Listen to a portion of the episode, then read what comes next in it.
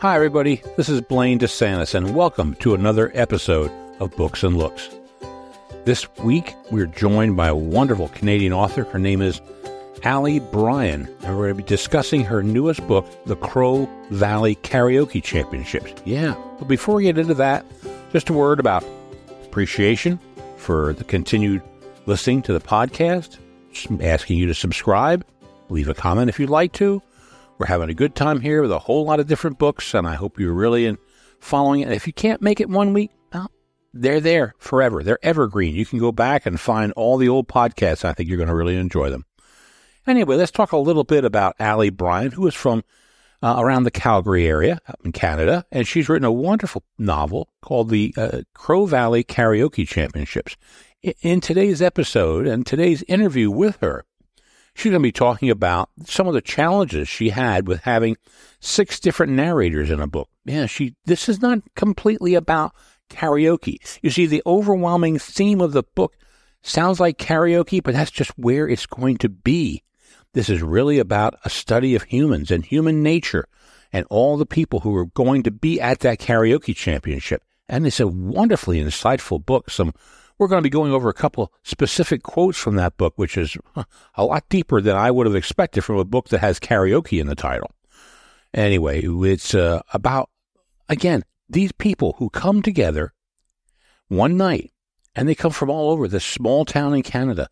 Uh, there's a prison break in the middle of this. There's all sorts of things going on. There are kids running rampant. Uh, one lady thinks she's going to lose her job, and yet they all part of this entire um, group of people and makes this a fascinating, uh, really insightful book into human nature. And we talk about the overwhelming character who's not even in the book. Yeah, his name is Dale, and Dale died a year ago, but he is affecting everyone's lives. And so Dale while not a narrator, while not having anything specifically written by him or about him, he is there through other people, and it is just a really fine work. Ali Bryan, a very, very good author. She's got numerous books out. This one's getting a lot of play, a lot of push. You know, I got a good review on it on my uh, viewsonbooks.com, my website. Uh, I'm knowing you can get it uh, on Amazon you can get it at um, libraries now. So that's good because some of her prior books weren't there. And so we're really happy to bring uh, Ali to you to get you, the listener, to know her a little bit more about her book, The Crow Valley Karaoke Championships. So let's go right into that interview. Ali, welcome to Books and Looks. Thanks for having me. I'm excited to be here. Well, you're coming to us from north of the border. Where are you located at? I am in Calgary, Alberta, so about four hours north of the Montana border. Okay. Can get cold up there, can it? Yes, it can. We have things called polar vortices, and we do get some warm weather too. But yeah, we get a, a little bit of a mixed bag. So there's no sense going out. You might as well stay in and write, correct? exactly. This is a good place to hunker down and write, especially in winter. Great, great. Well, Ali, I've noticed that you've written a lot of books. So can you tell us what got you interested in writing? Is this now your full time profession? Yeah, it is full time for the last two years, but I wasn't always a writer. I actually started out professionally in marketing and communications. And it was actually when I was pregnant with my first child, which was 18 years ago now, that I took a very simple kind of evening, nighttime college course called Getting Started Writing Fiction. And I enjoyed that, but I learned through that class that I had a particular knack for sort of humor and comedic writing. We had a, a, very diverse group of students, but I found when I read my work aloud, that's sort of what stuck was my ability to make people laugh. So from there, I sort of worked on it a little bit more formally later on. I did a mentorship program through at the college level. It was a postgraduate certificate in creative writing. And then later I did another mentorship with my local writers guild. And then from there, it's just been kind of reading a lot, studying craft, and mostly writing a lot. Wow. So you didn't grow up wanting to be a writer? I did not. I grew up wanting to go to the Olympics. I wanted to be an athlete. So quite, quite a bit different, but I guess there's a lot of rejection and a lot of hard work in both of those endeavors. I never really found my sport. And so I turned to writing. You weren't a curler? You know what? I probably still could. That's like the only sport I haven't tried. So maybe there's still hope for me yet. But I have loved that sport since the 60s when I first saw it. It's uh, I love curling. I'm a nerd. it's a fun sport. I- I it is so. a fun sport for sure. Yeah, I know. But then once you got started, you are starting to churn things out. I mean, you've done a lot of different genres and a lot of books. Tell us a little bit about that. Some of those other genres that you've written in. I started off writing adult fiction. And again, my books sort of moved toward the sort of comedic side of things, like contemporary humor. So my first couple books were in that vein. And then I wrote a young adult dystopian novel, which is part of a three part series that was called The Hill. And then Crow Valley came out this year, just in July. But uh, a couple months before that, I had a fourth adult book come out. It's called Coq, which is French for rooster. Okay. Yeah, and then I have another two books coming out in 2024. One is a young adult contemporary story. Another is a continuation of the Hill series. It's book two. And then I also do write a lot of shorter pieces, so short fiction as well as personal essays. Wow. You're busy. Yeah, I, I find I don't set out necessarily to, you know, like I'm going to sit down and write a personal essay today or I'm going to work on this novel. Sometimes I find I just start writing and then I find the form through that process. So it's been fun to write across multiple genres because it allows me to sort of do different things and apply different sort of literary techniques that I might not have if I was sticking to sort of one form. Is there a better time of year to write for you? Do you have any preferences? Not time of year, but time of day. I have been uh, get up at five o'clock and write probably for the last 18 years. That seems to be my sweet spot. I find the house is quiet. I don't check email. I don't get on social media or anything. It's just kind of me and my computer. And I find that's my most prolific time of day. I always said when my youngest went to school full time that I'd start writing during the day like a normal person, but I really do find that that 5 a.m. start happens to be my best time. I've learned to adapt over the years. I can write sort of in the afternoons and evenings, but that's sort of where I get the bulk of my fast and furious writing done is at the crack of dawn. Wow. Well, I'll tell you what, you do a fine job. And I wish, and if we have any, I know we have some bookshop people who listen to this, if you can get Ali's books down here, bring them down, down to America, bring them to South Carolina because they're wonderful books, but I can't get them. That's the trouble. But Crow Valley, I'm seeing popping up in the library, so that is available. So you're getting some good publication with that. Now, Crow Valley, and I love the title. I love the cover art. And tell us about Crow Valley. Sure. So Crow Valley is a fictional town. It's sort of set in an area that I would say was influenced around the border between Alberta and British Columbia, which is a sort of a mountainous region, the Rocky Mountains. So picture it being a small town in the foothills of the Rockies. It is not a real town, and I sort of deliberately wrote it so that it could be sort of anywhere North America. And I certainly feel like that has landed because I get a lot of messages from readers saying, Oh, I totally know where this is. It's blah, blah, blah. And I'm like, Nope, you couldn't be further off. But I do love that everyone can sort of see their own town or a town they've passed through or a town they've lived in in Crow Valley. It certainly has those sort of characteristics that we've come to think of as small towns. Mm-hmm. I think this is just a wonderful book. And I'd like to know what was your inspiration for the book? So the inspiration for the book was quite literally that a very good friend of mine who is into karaoke invited me to watch her sing at the Canadian National Karaoke Championships, where a berth for the or a spot to represent Canada at the World Karaoke Championships was on the line. So this was a new experience for me. I had, you know, my idea of karaoke was sort of the karaoke you see at a bar. Only time I've ever really done karaoke was at my college campus bar back in the late 90s, early 2000s. So that was sort of what I had thought karaoke was. But little did I know there was this whole sort of sub scene of karaoke that, you know, people that took karaoke very seriously. I'll never forget, I walked in the door and it was like mid competition because this competition, like they go all day and sometimes they carry on for the entire weekend because there's multiple rounds and, you know, people advance. And the first person I saw singing was a gentleman and he was dressed up as a shepherd, like a full on, like he walked right out of a nativity scene. it was like he was a shepherd. And I thought, oh my gosh, this is not your mama's karaoke. It was quite different. And I just knew at that time this was a really interesting setting for a book. It certainly is. I guess there are other books about karaoke, but this one is just outstanding. And you know, the thing of it is, you laugh when you say, "Oh, here's somebody dressed up like a shepherd." I'd love to know what song he was singing because what what would you dress up as a shepherd and sing a song? I don't know. No, and I can't remember, and it kills me that I can't remember because it wasn't like I was thinking, is he going to sing "Jesus Take the Wheel" or you know something? but it, it, it wasn't, and it wasn't "Jesus Take the Staff" either, or the sheep. I don't recall, but I just remember being just completely overwhelmed because this is not what I had pictured karaoke to be. That, you know, people took it that seriously that they did come out in full costume. And I don't know the karaoke scene here in America or even in my state, South Carolina. But is karaoke big up in Canada? Were you aware of it before your friend invited you to go along?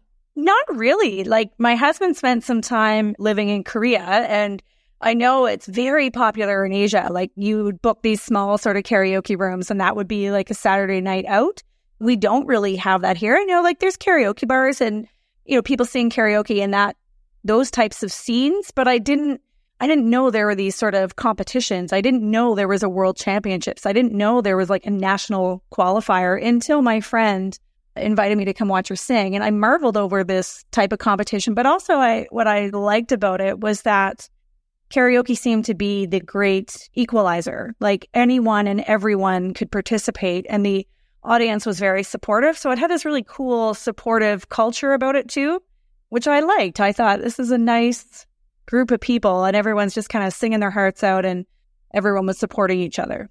The way we think of karaoke, unfortunately, is a bunch of drunken people singing on a bar. And when I think of karaoke, I'm thinking right away, this is going to be a comedy book. But that's not the way this was. And even though you're a great comedic writer, this isn't a comedy book. It's wonderful because you use the championship as just a background setting for the stories that you want to tell about these people. And was that always your intention to do the stories? I think the book is still funny, but it's definitely darker humor than some of my previous works. And karaoke offers so many opportunities for humor just because we do think of it sort of as a light, silly, fun thing to do. But as I sort of dug deeper into these characters' lives, it did get quite a bit darker. And when you think of the, you know, part of the genesis of this story is that they are holding these karaoke championships to commemorate the death of one of their great community members who passed away the year previous from wildfires that afflicted the town. So, you know, it starts from a dark place. You know, the humor is still there, but it got a little bit darker than I had expected. I still find it sort of funny, but yeah, it's really about people and people, you know, it is not all karaoke and sunshine and good tunes. There's ballads there too. What I like especially is you have a lot of characters and you don't have a single narrator, the omniscient uh, narrator.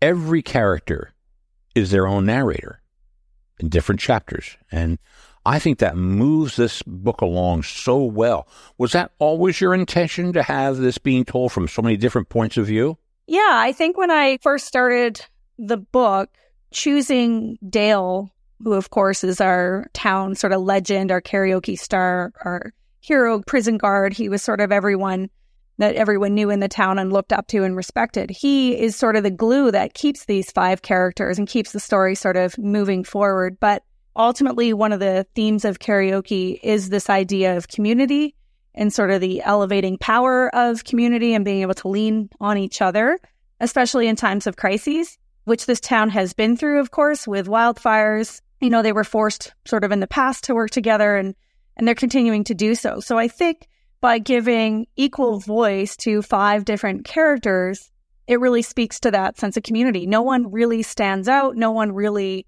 takes over the story. They're all sort of integral and connected and a part of the town's story. Are these characters based on people you know, or are they just creations of your mind?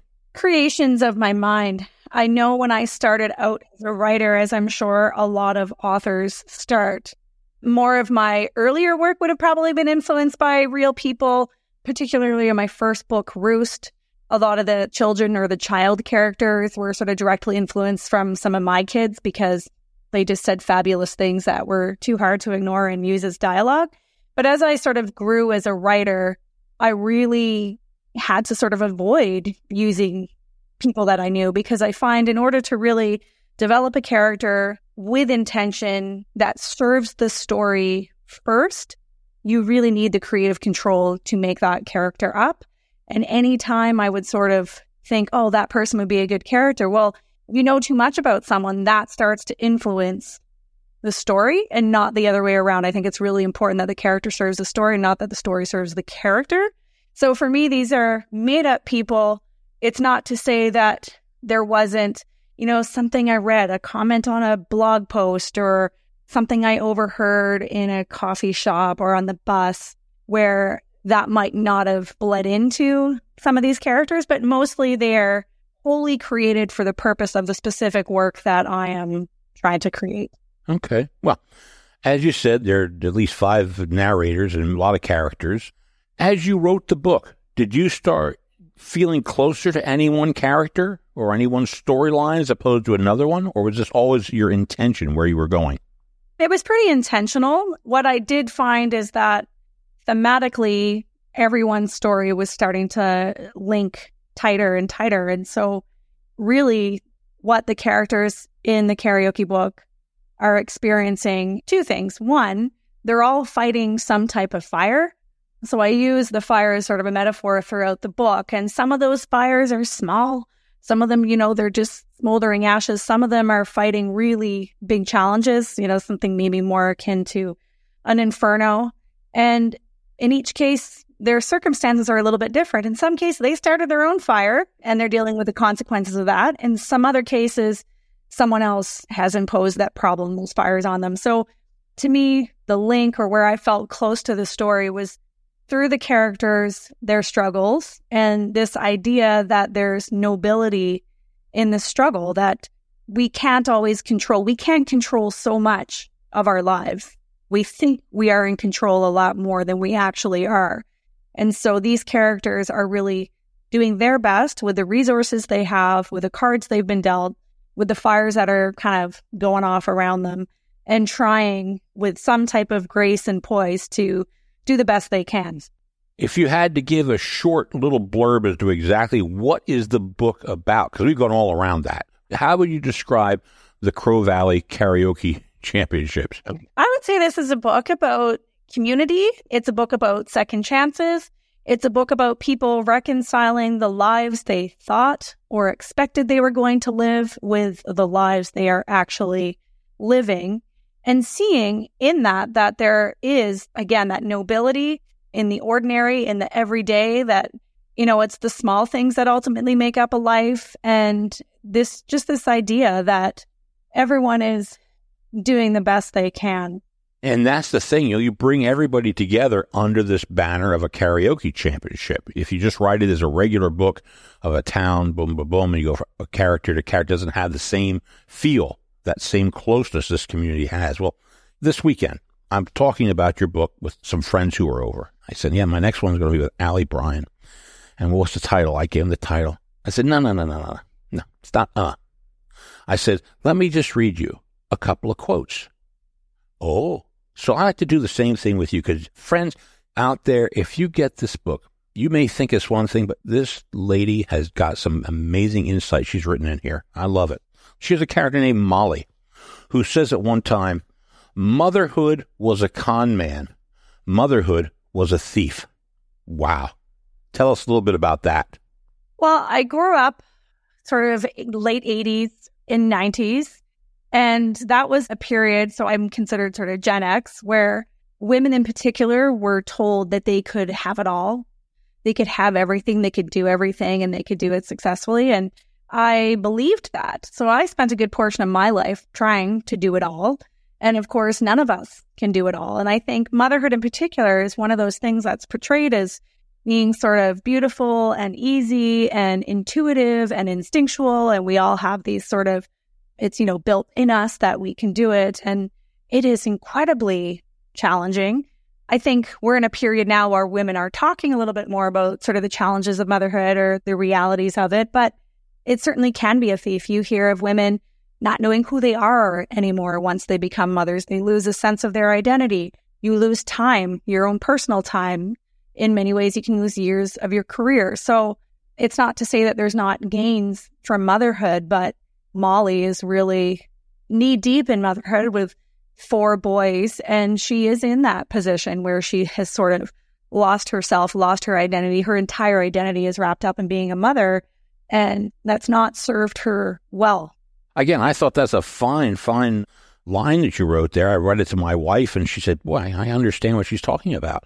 Because you have one ideal, what is it going to be? And then what is it really is? And you know, that's wonderful. Then, then you switch. And that's the thing. Not only do you have a great views of women, but then you go to a character named Brett and you give, I think, a maybe one of the best descriptions. For instance, let me read you what she writes, what Brett says or thinks. He says the couch, olive colored, overstuffed micro suede, so comfortable he lost his marriage, and it seems. Wow, that is one powerful book. How many men? Where did you get that from? You know, I again, it's so funny about being a writer is you just pick up these little tidbits, little information, little bits of sound bites, you know, snapshots of articles and stuff over the years. And gosh, it was probably, well, it was around the time I was writing this book. Clearly, I remember reading an article. And it's just one of those things that came across my like Facebook feed, and it was about women in their early 50s that were leaving their marriages in droves. And the reason was not the big reasons that we think about when we think about the end or the demise of a long marriage. So not the affair, not someone becoming a gambling addict, not because, you know, some of the larger catastrophic things that we tend to think end marriages.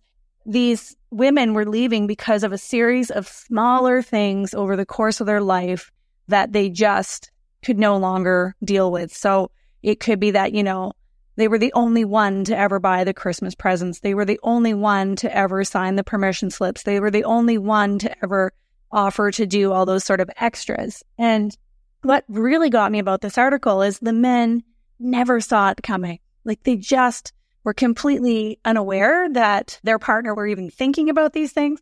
And so they summed the whole departure up to, oh, it must be menopause, menopause things, you know, and which I thought was really interesting. So you know, Brett is one of these guys who means well, but is probably blissfully ignorant, but also probably intentionally choosing not to engage in, you know, maybe those activities that are considered more domestic or motherly or just as part of a partnership. And so, yeah, that's kind of where that idea came from. Well, Brett, and I may be mistaken, but if my memory serves me right, wasn't Brett best friends with Dale? Yes. I think he tries to emulate Dale in everything he does or thinks, and he can't.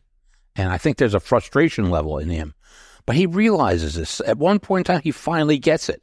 And I got to hope that going forward, he keeps getting it. But so well done. And, you know, that brings me to the other character, the overriding character that's not a narrator, that's not in this book, other than a name, and that is Dale. Tell everybody about who Dale is and that whole thing. You've touched a little bit on it before. Let's this is a chance to really expand on what Dale does in this town. Yeah, so Dale has the reputation as being sort of the local hero. He was the top pitcher in their softball league. He was, you know, on the town search and rescue. He is a guard at the prison. He is the highest finishing karaoke singer the town has ever produced he's just that sort of all around good guy. And we know everyone in every town probably has that sort of model citizen. And every one of the five characters, each POV, is tightly connected to Dale. They're intrinsically linked. And so Dale ultimately becomes the one, even though he is not there, other than as ashes that his widow keeps in his thermos, but he connects them all.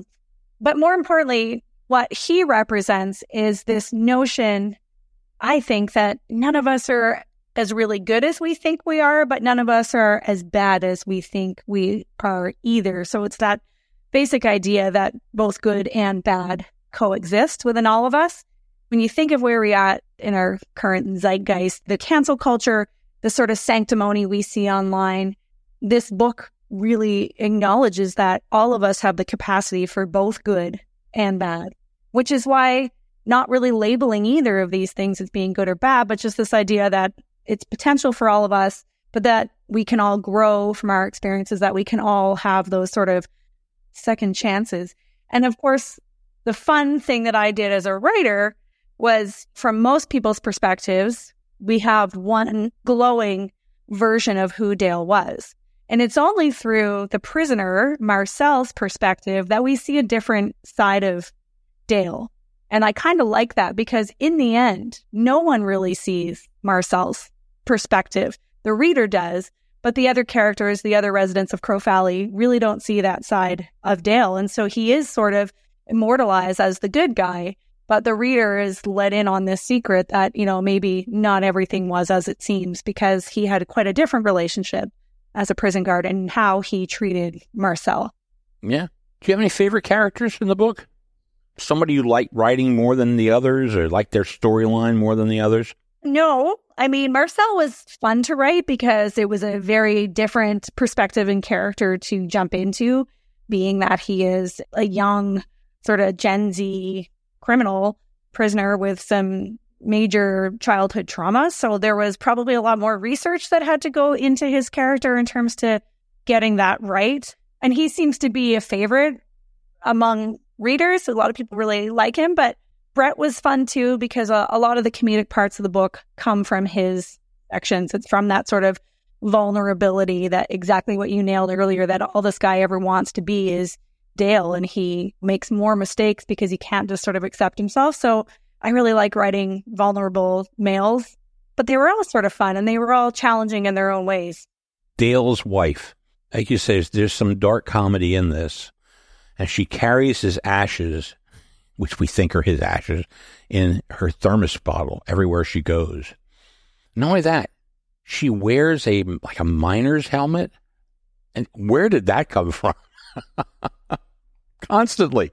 So we know that the last time that Dale performed karaoke. He was dressed up as a miner and he doesn't do very well. And he blames his poor performance on his helmet or his light being too tight, which kind of horrifies Roxanne because she's always sort of helped him with his costuming to make it sort of as authentic as possible.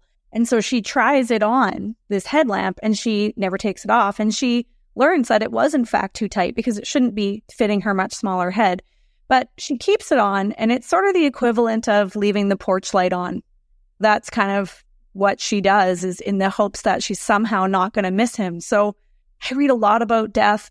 I just do. It's one of those topics that I gravitate towards. And, you know, I've always been fascinated by the variety of ways in which grief can manifest and how everyone reacts to grief so completely differently. Some people, you know, and I don't want to say bask because it sounds like it's intentional, but some people just want to be they don't want to leave it. They want to sort of stay and be knee deep in it. Other people want to avoid it and don't emote and don't process it and choose not to. And Roxanne is one of those characters who's like right in with the grief and not ready to let it go. And it's put her job in jeopardy. And really, that's sort of what she needs to learn is this ability to sort of move forward. Yeah. Well, when you write from all these different characters and their different points of view and their different perspectives, etc., a, is that a challenge to keep going from one to another to another? And B, do you write these sequentially or do you, I'm going to, oh, I want to get here. I want to get to that part a little bit later on and then I bring them all together? It was a challenge from the point of view of like getting the timelines correct, the logistical side of it. Like, oh, well, there's no way that Marcel could be here because the last chapter we saw him, you know, on Crow Mountain Road. So there was definitely a lot of skill and patience involved in making sure that I had all of the logistical details correct. I did write it in a linear fashion. So, you know, it's not like I wrote all of Roxanne and then I worked all of Val. I did write it sort of sequentially. And then, of course, the skill or the trick is to have those other perspectives, those other characters appear in the previous chapters because it can be really disconcerting if you have five POVs and yet you only see one character every fifth chapter. So it was really important to make sure they were all sort of integrated and sharing these spaces, which is why the settings are very limited. You know, the whole book take place either at the karaoke hall or in prison. And those setting choices also allowed the characters to be constantly interacting and sort of weaving in and out of each other's chapters. So was it hard? a little bit, just took a little bit more work than if I was writing from a single point of view and in a linear fashion. But each character had their own want and they had their own need. Oftentimes, the want and the need were in conflict. Marcel's a good example of that. What he really wants is to get out of prison, but what he really needs is familial love. And we know that if he escapes, if he successfully escapes prison, he will never have the familial love of his daughter because he will be a criminal on the run pretty much for the rest of his life. So there's that sort of sacrifice. So in some cases they win, sometimes they lose, or, you know, they get what they want, but not what they need, or vice versa. And then in the case of, say, Brett and Molly, they both have the same want. They both want to win karaoke real bad for different reasons. And that's kind of fun to play with too, because then the reader can say, like, oh, I, I really want Brett to win. So it causes that sort of little bit of tension and conflict story. For those who haven't figured out what we're talking about, Marcel is a prisoner at the regional prison up there and he escapes during the karaoke contest. And then it is one of the most convoluted escapes I have ever read, being aided by guards and everything else. His character is fascinating. Is he bipolar? Because one minute he wants to do damage to people, the next minute he wants to make love to people, the next minute he wants to be a father. What is it with this guy? So he suffered from childhood trauma. He has PTSD, he's a victim of child abuse. So he has this complex PTSD that is only like he's just sort of started to work on himself and he's learning a little bit more about his history and, and why he is the way he is. And for a lot of people that end up in our prison systems, there is a story, there's a backstory, there's a reason that they have made the choices, the life choices that they have. And so for him, yeah, he is this character of extremes as he is learning to navigate his world as an adult, as someone in prison, as someone with complex PTSD. As far as the escape is concerned, it almost veers on comical, but in reality, these are the opportunities that people take. And read a lot of nonfiction, not just in a prison sense, but in terms of like history and war. And when people want to escape, they find the most ridiculous, opportunistic ways to make it happen. And so, really, a lot of crimes happen out of opportunity. And my sister's worked in prisons. She spent most of her career in that system. So she was a great resource. And I, of course, I looked at some of the great escapes and the not so great escapes that prisoners have made over the years. And so she gave me sort of the easy ways to do it, which is obviously manipulating someone on the inside to help you escape or finding a clever hole, not necessarily a physical hole, but you know, you find some sort of crack in the system. And those aren't often the ways they work. It's always the fluke situation where someone saw an opportunity and took it. That's what happened. Wow. It's really something. And while we can't get into too much though, but kids play a big part in this book too. I mean, you got Brett was bribing his two kids with something, and then we got other ones who has little kids running around the karaoke championships. That your kids in there? Are they are they part of these characters? Or are they corkers like that? no, not really. I mean, okay. again, I probably use more of my kids' vocabulary and some of the crazy things they said when they were little in my very first book. But I love writing kids. That does seem to be one of the things that people pick up on. They're like, I love the kids. They're so real. They're so honest. And part of the reason I love using kids in literature is because they are honest and they are not filtered. And sometimes they say the cruelest things, but they're not intentionally cruel. There's a part when it's Molly's turn and you know we know how important this competition is for her and her son passively says, "Well, no one cares." And he's meaning it in a way to comfort her because she misses her turn. But it's that is just, you know, for someone who is just trying so desperately to feel like anything other than a mother, that line is just I mean, that is like, oh, that is probably one of the meanest thing, things that someone could say to someone in that moment. So kids offer that level of intuition and insight that adults either often can't say. It would be inappropriate to maybe say what we were actually thinking or say what's unfiltered. But they also have incredible insight. We don't give them enough credit. They see and they perceive a lot more than we are aware. And I feel that way about kids in real life. They're a lot smarter than we give them credit for. They're a lot more complex than we give them credit for. And I think oftentimes in literature, they're kind of very one dimensional. And I try and present kids as I know them, which is to be complex, smart, insightful, intuitive, and incredibly in tune with what's going on with all the adults around them. Yeah, and also wreaking havoc on their parents' lives during this karaoke contest as we go. Oh, yeah, yeah, it's great. That's some of the funniest stuff in there. Now, we can't give away the ending, but I want to know multiple winners, multiple losers. Are there any losers in this whole thing when we get to the end of the karaoke championship, or does everybody come out a winner? Or are there any winners? I won't say who, but I think that winner of karaoke is implied. And I think that gives some resolution to that particular character. That character ultimately got what they wanted. But I think we spend so much emphasis in society on winning and losing without really acknowledging that most of us will never necessarily win, that there is a high tolerance for mediocrity in our society, for sort of averageness. So I don't really think, other than maybe who won the competition per se, no one's really winning or losing, but they're all, I would like to think, better off in some capacity because of this one night of karaoke. I think Dale's wife who was a judge of this, if I'm not mistaken.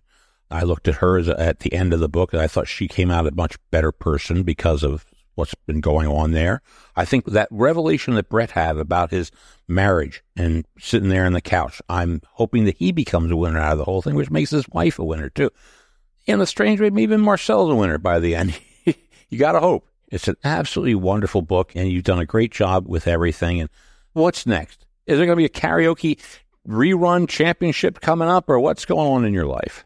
I don't have a follow up to karaoke, but I have heard people say, well, the logical thing is we got to find out what happens with Marcel. So I thought, oh, that could be something really fun a couple years from now to maybe explore Marcel and Crow Valley in the future. I actually did that recently in my book that came out in May. Coq was the 10 year sequel to my first book, Roost. And that was so fun to flash forward 10 years and to catch up with this family and sort of see what was happening. So maybe never say never. There will be some sort of follow up to karaoke, but it's not planned right now. I have a couple other works of adult fiction that I'm still very in the middle of. You'll definitely see some more humor and they'll probably oscillate between being darker, a little darker humor, like in the Crow Valley Karaoke Championships, and then something a little bit more familial, a little lighter, truer sort of comedy in something like Coq. So that's sort of where I'll continue to write in those spaces. And folks, that's spelled C O Q, by the way, just so you know that Coq is spelled C O Q. French for rooster, and the first book was Roost. So you can sort of see the connection, and the yeah. family is grieving in Paris, which of course we know the rooster is the national symbol of France. I can see Marcel showing up at the national karaoke championships as they are all chasing after him and everything else. but anyway, it's a it's a wonderful, delightful book. I think it's spectacular. I think you've done a great job, and kudos to you. I'm. I wish we could get more of those earlier works down here in the states. We're just somehow or another limited. I don't know how we can get them down here, but they're good works. I, if they're as good as this one, then I know they're all winners. So thank you so much for coming on today and spending some time with us, Ali. Thank you so much for having me. It's been a fantastic conversation. Great. Friends, we'll be right back after a moment. Well, thanks so much, uh, Ali, for joining us today from Canada. We really appreciate you coming on, spending some time with us, and helping us get to know a little bit about you as well as your newest book. And I think, as I said, this is a really, really fine effort. I think all of you who uh, read the book are going to really, really enjoy it. But before we go today, I've been looking at something. And, and this week, I've been looking at tourism you know, not me. I don't tour anymore. No, I, I I'm at home now. I'm pretty much homebound. But I have been reading a lot of really disturbing stories about tourism. Um, and it's all over. They're coming from Europe, it's coming from Asia, even here in America. How boorish, that's right, boorish people are when they're touring. And I, it's, it's, I, well, I, what can I say? There's a rumor that COVID's coming back. Okay. And now the Japanese are thinking of putting restrictions on tourism again. Um, but not just because of COVID. They're trying to limit the number of people who are coming into Japan because they're just being overwhelmed by tourists. We've heard Spain say the same thing and people moaning and groaning, oh, the influencers say you should go to Spain and well, it's so crowded. First of all, don't listen to an influencer. Make up your own mind if, if you want to go somewhere. But more importantly, you know, if you're there, you're a guest. You're a guest. Don't act like a boob. Don't like a slob. It's, it's so upsetting. Earlier this year, a tourist in Italy put graffiti on the Colosseum in Rome. Now, this was a person from Ireland. And you know what his defense was? I didn't know it was that old. Get the hell out of here. You didn't know it was that old. What a dumb person you are. What? That person should be banned. Banned. Never again do you go back to Italy. Uh, it's just unbelievable that people would do that. Who would think of putting graffiti on something like that? And the newest one that happened last week in Florence, this one has me really enraged because Florence is one of my favorite towns in Italy. Visited it many, many times. Some dumb jackass, and that's what he is. Sorry if you don't like the wording, but some dumb jackass from Germany climbed on top of a statue in the piazza in Florence. From the, the statue was uh, from the 16th century, so it's done in the 1500s. Climbed to the top to take a selfie of himself on top of the statue, and then broke off a piece of the top of the marble statue. That's right. Defaced the statue by breaking it off. To take a selfie. Why? What is it with people and selfie and tourists with selfie? what I've heard is that the Italians are charging this person. They know who it is. He's going to be charged with uh, uh, some you know, crimes. But you know what? He should have been deported. He should have been jailed and then deported. And the people in Germany should sit there and bring charges against him too. This guy should be banned from traveling forever. Your passport is now revoked because you're a dumb jackass who does stuff like that. This has me terribly upset. Terribly upset. I've never made it to the Louvre, okay? But for people who've been to the Louvre, you probably know what's happening. People go and swarm to the Mona Lisa, which is a fantastic, fantastic piece of art. But they don't care about the art. They turn their back to the art, the back to the painting, so they can take a selfie of them in front of the Mona Lisa. Get out of here. Get out of Dodge. You know, I, I oh my. Oh my, I get so offended by this boorish behavior of tourists.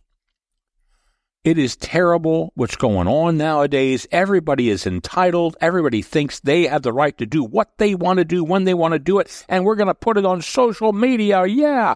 Well, you know what? They should be banned from social media. These people should be arrested who do things to art. And how about the stupid morons who are throwing paint on pictures because they're protesting the environment. God, God, oh, help me, Lord, help me. I'll tell you, tourists, because that's what they are. They're all there touring and looking and they're doing things, and it's terrible. Anyway, that's what I've been looking at. It set me off. I hope it sets you off because it's upsetting. And if you go to travel, I hope you're telling yourself or your party that you're with or your kids or grandchildren, hey, you're a guest. You're a guest in somebody's country. Act appropriately. Act appropriately. So, anyway, on behalf of ViewsOnBooks.com, on behalf of Podcast Studio X, this is Blaine DeSantis for Books and Looks saying, May all your leaves be pages in a book.